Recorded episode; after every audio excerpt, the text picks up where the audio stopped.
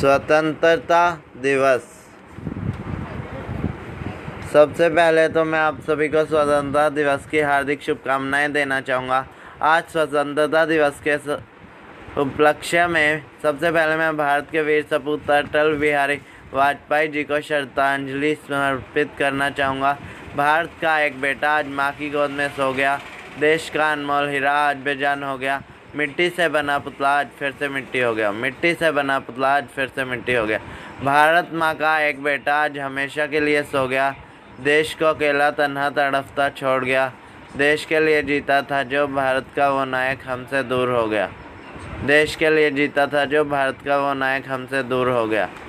सोने के लिए जागना पड़ता है, बोलने के लिए सुनना पड़ता है, कुछ पाने के लिए बहुत कुछ खोना पड़ता है।